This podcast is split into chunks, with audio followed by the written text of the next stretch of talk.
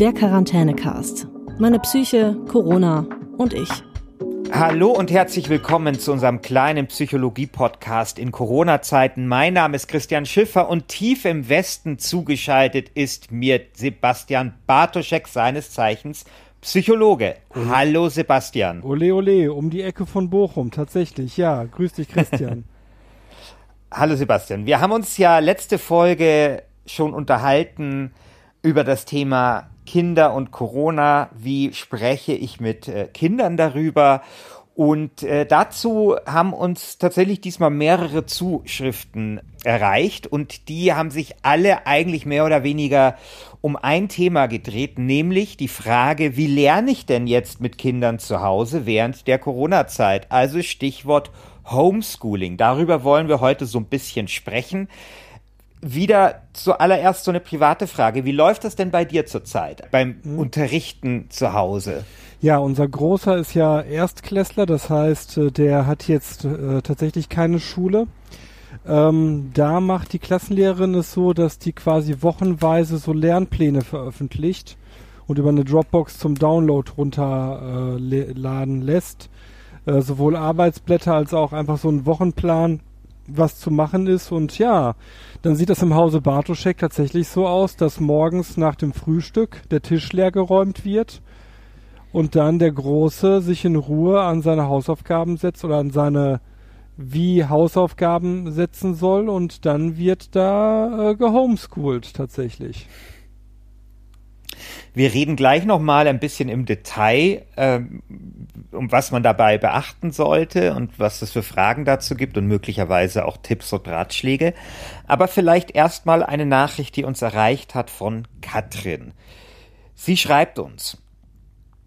Also, einerseits liest man ständig, wie wichtig eine feste Tagesstruktur ist, dass man unbedingt einen Plan braucht und den dann auch einhält. An anderer Stelle habe ich jetzt aber auch schon quasi wieder das komplette Gegenteil gelesen, dass man eher so mit dem Flow gehen soll, also keinen Druck für die Kinder, keine starren Strukturen und Pläne, eher so situations- und interessensgeleitet. Was von den beiden Ansätzen stimmt denn nun? Was würdest du denn sagen? Also, wir haben das mit der Struktur ja auch schon mal, glaube ich, in unserer ersten Folge gehabt, wo wir darüber gesprochen haben, wie wichtig es ist, Struktur zu haben in diesen Zeiten, wo man zu Hause sitzt, um einer Depression zu, äh, vorzubeugen. Jetzt hören wir dieses Schlagwort wieder, wenn es um die Kinder geht und um die Frage, wie man sie unterrichtet. Auf der anderen Seite scheint mir aber jetzt, das geht's mir ähnlich wie Katrin. Ich habe auch ein bisschen recherchiert und ich habe auch an vielen Stellen und war da wirklich dann auch überrascht, durchaus dann auch den Tipp gefunden, zu viel Strukturen ist auch nicht gut. Also was stimmt denn da? Ja, letztlich ist das eine Frage der Pädagogik. Es gibt ja nicht ohne Grund verschiedene Pädagogikansätze und äh, verschiedene Formen von Beschulung wie sie ja stattfinden. Das heißt, das eine, dass dasjenige äh mit mehr Struktur ist, ist vielleicht eher dann so das Regelschulsystem und die alternativen Schulformen oder die alternativen Pädagogikansätze, das ist dann das, was man dann mehr mit diesem Get with the Flow vielleicht verknüpft. Es ist teuflisch schwierig, da jetzt eine allgemeingültige Antwort drauf zu geben. Meine Frau und ich halt handhaben das so, dass wir äh, im Prinzip unser unser Homeschooling, wenn man so möchte, als Fortsetzung der staatlichen Schule sehen. Und dementsprechend geben wir relativ viel Struktur vor und geben auch tatsächlich so vor, als würde ein Stundenplan in der Schule abgearbeitet werden. Ihr habt tatsächlich einen Stundenplan erstellt. Wie ähnlich ist der denn dem Stundenplan, den euer Erstklässler in der äh, Schule bekommt? Das ist locker daran angelegt. Also das heißt, er macht dann äh, jeden Tag äh, Deutsch und Mathe. Ähm, und zwar nicht ganz so lange, wie er Schulstunden hätte, aber halt schon auch so eine halbe Stunde jeweils Deutsch und eine halbe Stunde Mathe. Ich finde das interessant, was du sagst mit diesen verschiedenen pädagogischen ähm, Konzepten, weil das erklärt das natürlich, dass man dazu so viel Widersprüchliches findet. Und ich war wirklich überrascht, ähm, wie weit auseinander da die Meinungen gehen. Also, ich habe zum Beispiel auf einer Seite gefunden, es ist wichtig, mit den Kindern früh aufzustehen. Und dann die nächste Seite, die ich angesurft habe, ähm, das war, glaube ich, von der GEW, ähm, so Tipps für Homeschooling. Da hieß es wieder, man soll mit den Kindern gar nicht so früh aufstehen, weil das ist äh, sowieso gar nicht so gut, dieses frühe Aufstehen für den Biorhythmus. Das ist ja sowieso eine viel diskutierte Frage. Und äh, wenn ich jetzt jemand wäre, der ein Kind äh, quasi jetzt zu Hause unterrichten soll oder ihm dabei helfen soll, wir reden gleich auch nochmal darüber, dass vielleicht dieses selber Unterrichten auch keine so gute Idee ist, dann wüsste ich jetzt überhaupt nicht, was ich machen soll. Also ich glaube, da kann man dann zu etwas Gelassenheit schon raten. Ne? Es ist so, wenn wir normalen Schulalltag haben, dann wird bei uns so um, ja, wann stehen wir denn dann so auf? Sechs, halb sieben wird aufgestanden normalerweise. Jetzt ist es so, dass wir aufstehen gegen acht, halb neun und äh, somit dann der Schulalltag um quasi anderthalb Stunden nach hinten geschoben ist. Und wenn ich mir dann so irgendwie vergegenwärtige, was man aus der Chronobiologie weiß, also dass es eben sowohl Menschen gibt, die sehr gut, sehr früh lernen können, als auch solche, die das eher später können, glaube ich, ist das äh, nicht besonders schlimm, wenn man eine Stunde später startet als die Schule. Klammer auf, äh, ich persönlich bin auch kein Morgentyp, Klammer zu. Vielleicht erklärt das das Ganze. Ich habe vorher gesagt, äh, die Kinder unterrichten und ich äh, habe mir dabei fast ein bisschen auf die Zunge gebissen, weil ich an vielen Stellen gelesen habe, die Eltern sollen nicht Lehrer spielen. Und das erscheint mir eigentlich auch ja ziemlich sinnvoll, weil Eltern auch gar keine Ausbildung als Lehrer haben. Ich kann mir aber vorstellen, dass diese Frage, ob Eltern Lehrer spielen sollen, sehr sowohl, sage ich jetzt mal, von den Lehrern abhängt, aber auch von dem Alter der Kinder, als auch von den Lehrern, die, glaube ich, auf sehr unterschiedliche Art und Weise in der Lage sind, die Kinder aus der Entfernung mit zum Beispiel digitalen Hilfsmitteln anzuleiten und zu unterrichten. Wie siehst du das? Ich sehe das ein Stück weit ähnlich. Also ich glaube, das ist auch ein bisschen eine akademische Frage. Wenn ich jetzt zum Beispiel die Situation bei uns nehme, die Klassenlehrerin schickt einmal die Woche, sage ich jetzt mal, so eine Art Videobotschaft äh, an jedes Kind. Da geht es aber eher um soziale Komponenten, also eher so, hallo, geht's dir gut? Ne? Also die rief dann eben an und äh, telefonierte dann ein paar Minuten mit unserem Großen. Ähm, wir haben ja keinen keinen digitalen Klassenraum oder ähnliches. Das heißt, letztlich äh, ist unser Großer darauf angewiesen, dass wir ihm durch die Aufgaben helfen. Dass ich genau weiß, dass als Person, die zum Beispiel Nachhilfe gibt, äh, die Eltern immer relativ schlecht äh, diejenigen sein sollten, die es tun, bringt mich im Moment schlicht nicht weiter, weil ich keinen Ersatz habe. Das heißt, irgendwer muss es ja im Zweifelsfall mit meinem Sohn durchgehen und das müssen dann eben meine Frau und ich sein. Das ist die, wie vielleicht äh, Adorno gesagt hat, die normative Kraft des Faktischen, die da voll und ganz reinschlägt im Moment. Wir haben eine Sprachnachricht erhalten, die spiele ich jetzt einfach mal vor und äh, dann schauen wir mal, ob du die Frage unserer Hörerin beantworten kannst. Ich hätte da eine Frage zu Kindern. Und zwar geht es um diese Homeschooling-Geschichte.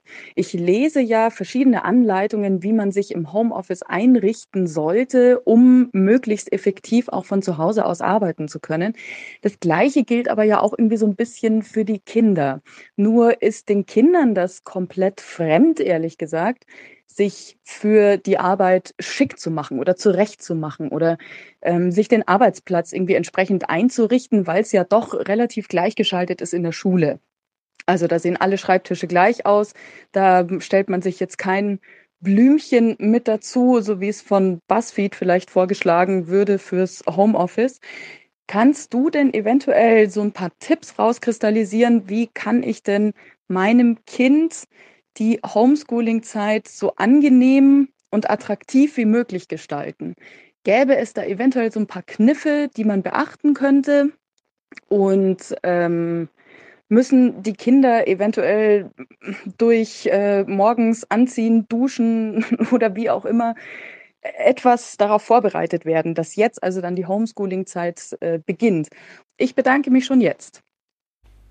Also die Frage ist, sollen die Kinder auf den Schultag zu Hause vorbereitet werden. Das habe ich auch immer wieder gelesen, dass es zum Beispiel sehr wichtig sei, dass die Kinder nicht im Pyjama äh, in die Homeschool sozusagen gehen.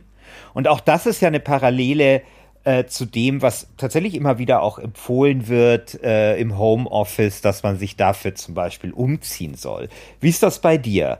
Haben deine Kinder schon mal im Pyjama gelernt? Ja, also bei uns tatsächlich äh, gab es noch kein äh, Beschulen in Schlafanzug. Das liegt aber schlicht und ergreifend daran, dass an dem normalen Tagesablauf von äh, Aufstehen, Anziehen, Frühstück essen äh, es ganz normal ist, dass die Kinder dann nach dem Frühstück äh, auch angezogen sind. Das heißt, mal kann es schon mal passieren, dass die Kinder im Schlafanzug frühstücken. Auch das eher selten. Eigentlich ist das Anziehen vor dem Frühstück daran. Aber spätestens nach dem Frühstück wird sowieso angezogen, wenn nicht gerade Wochenende ist. Und am Wochenende gibt es ja auch keine Homeschool.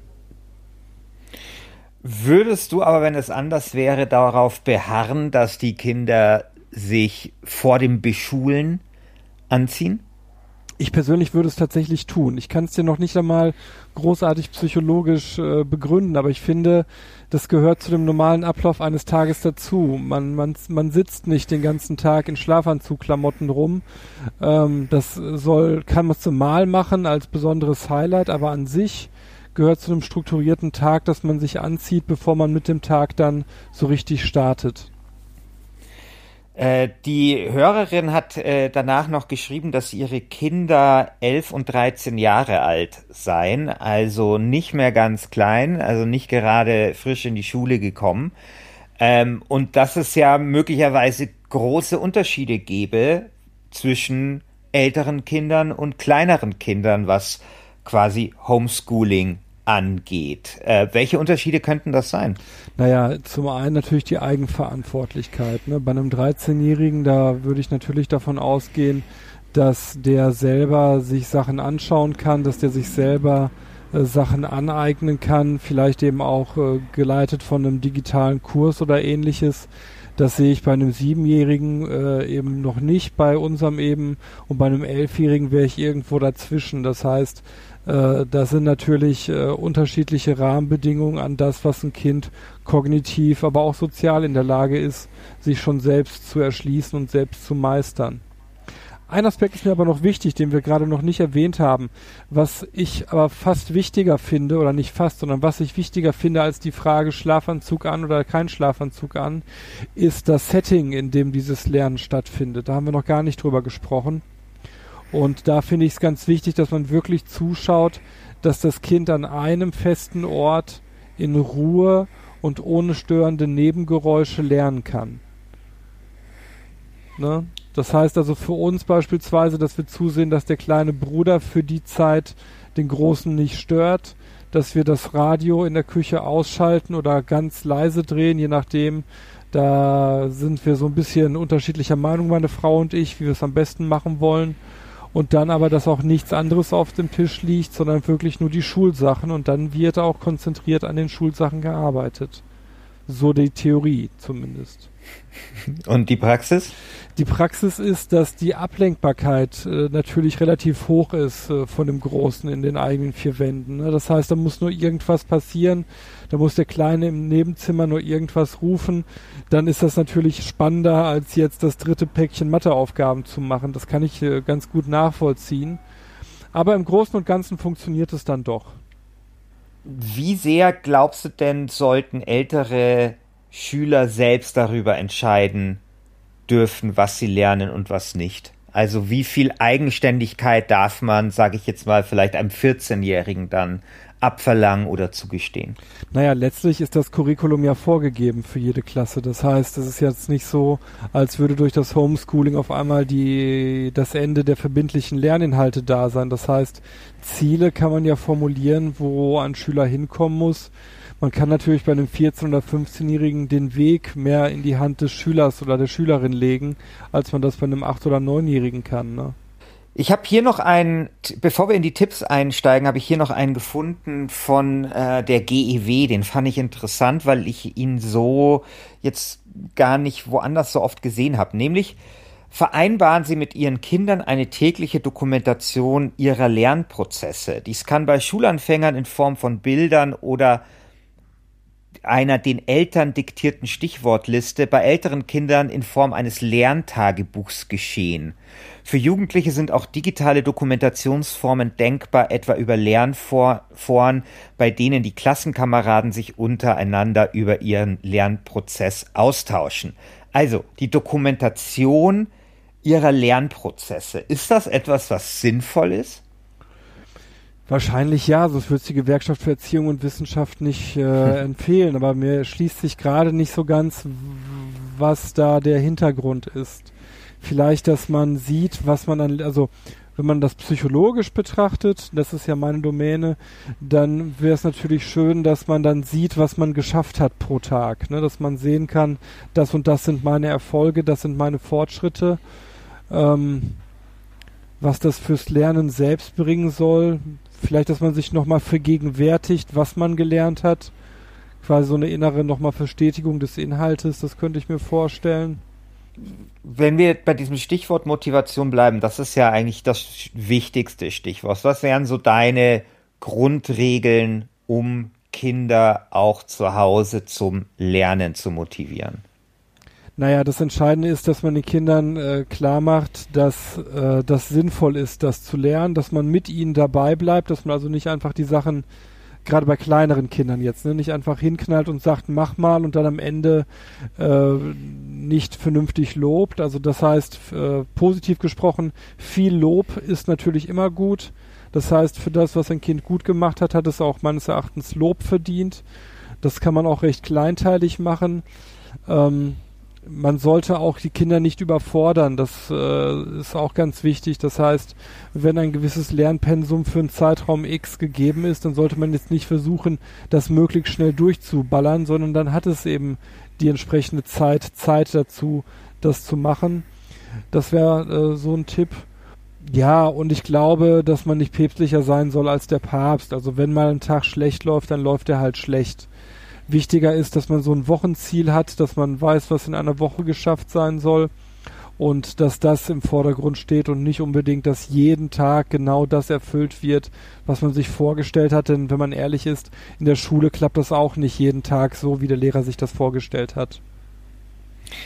Wie sollte denn der Kontakt zu den Lehrkräften laufen? Also jetzt von Seiten der Eltern. Ich kann mir ja auch vorstellen, dass das eine irgendwie weirde Situation ist, wenn eben die Eltern jetzt teilweise auch die Aufgaben der Lehrkraft übernehmen oder übernehmen müssen. Ich finde, da müssen die Eltern sich ihrer Rolle äh, völlig klar sein. Wir sind jetzt keine Lehrer, sondern wir sind letztlich Erfüllungsgehilfen in einer unguten Situation. So, und ich glaube, wenn man mit dem Anspruch daran geht, dann ergibt sich auch der Ton, den man den Lehrkräften gegenüber anschlägt, äh, ganz von alleine. Das sind meine Chefs, das sind meine kompetenten Ansprechpartner, die sagen mir, was und wie viel zu machen ist und es ist nicht meine Aufgabe, auf einmal in deren Kompetenzbereich rumzuwildern. Ja, vielen Dank. Das war's mit der fünften Folge von unserem kleinen Psychologie-Podcast zu Corona-Zeiten. Ich hoffe, euch da draußen hat es gefallen. Wenn ihr Fragen habt, ich habe mittlerweile es geschafft, eine Nummer einzurichten, an die man diese Fragen stellen kann, sei es per Signal, sei es per WhatsApp oder SMS, wie ihr das machen wollt, bleibt euch überlassen. Die Nummer dazu findet ihr in der Beschreibung dieser Episode bei euch im äh, äh Podcast-Player beispielsweise. Ja, vielen Dank dir, Sebastian. Und vielleicht noch eine allerletzte Frage. Wie können denn Kinder ihre Eltern dazu erziehen, uns fünf Sterne bei Apple Podcasts zu geben? Mit, damit unsere Sichtbarkeit gesteigert wird. Mit ganz viel Liebe und Geduld und immer wieder den Eltern in den Ohren liegen und sagen, ihr müsst das aber machen, ihr müsst das aber machen. Das okay, ist pädagogisch die Kinder, vielleicht die nicht ganz das Schönste, aber uns bringt es weiter. Genau, also in dem Fall, aber ganz ausnahmsweise heiligt der Zweck auch die Mittel. Gut, vielen Dank, Sebastian, und euch da draußen. Bleibt gesund und zwar nicht nur körperlich, sondern auch psychisch. Bis dann. Ciao. Von mir auch ein Glück auf. Macht's gut. Tschüss.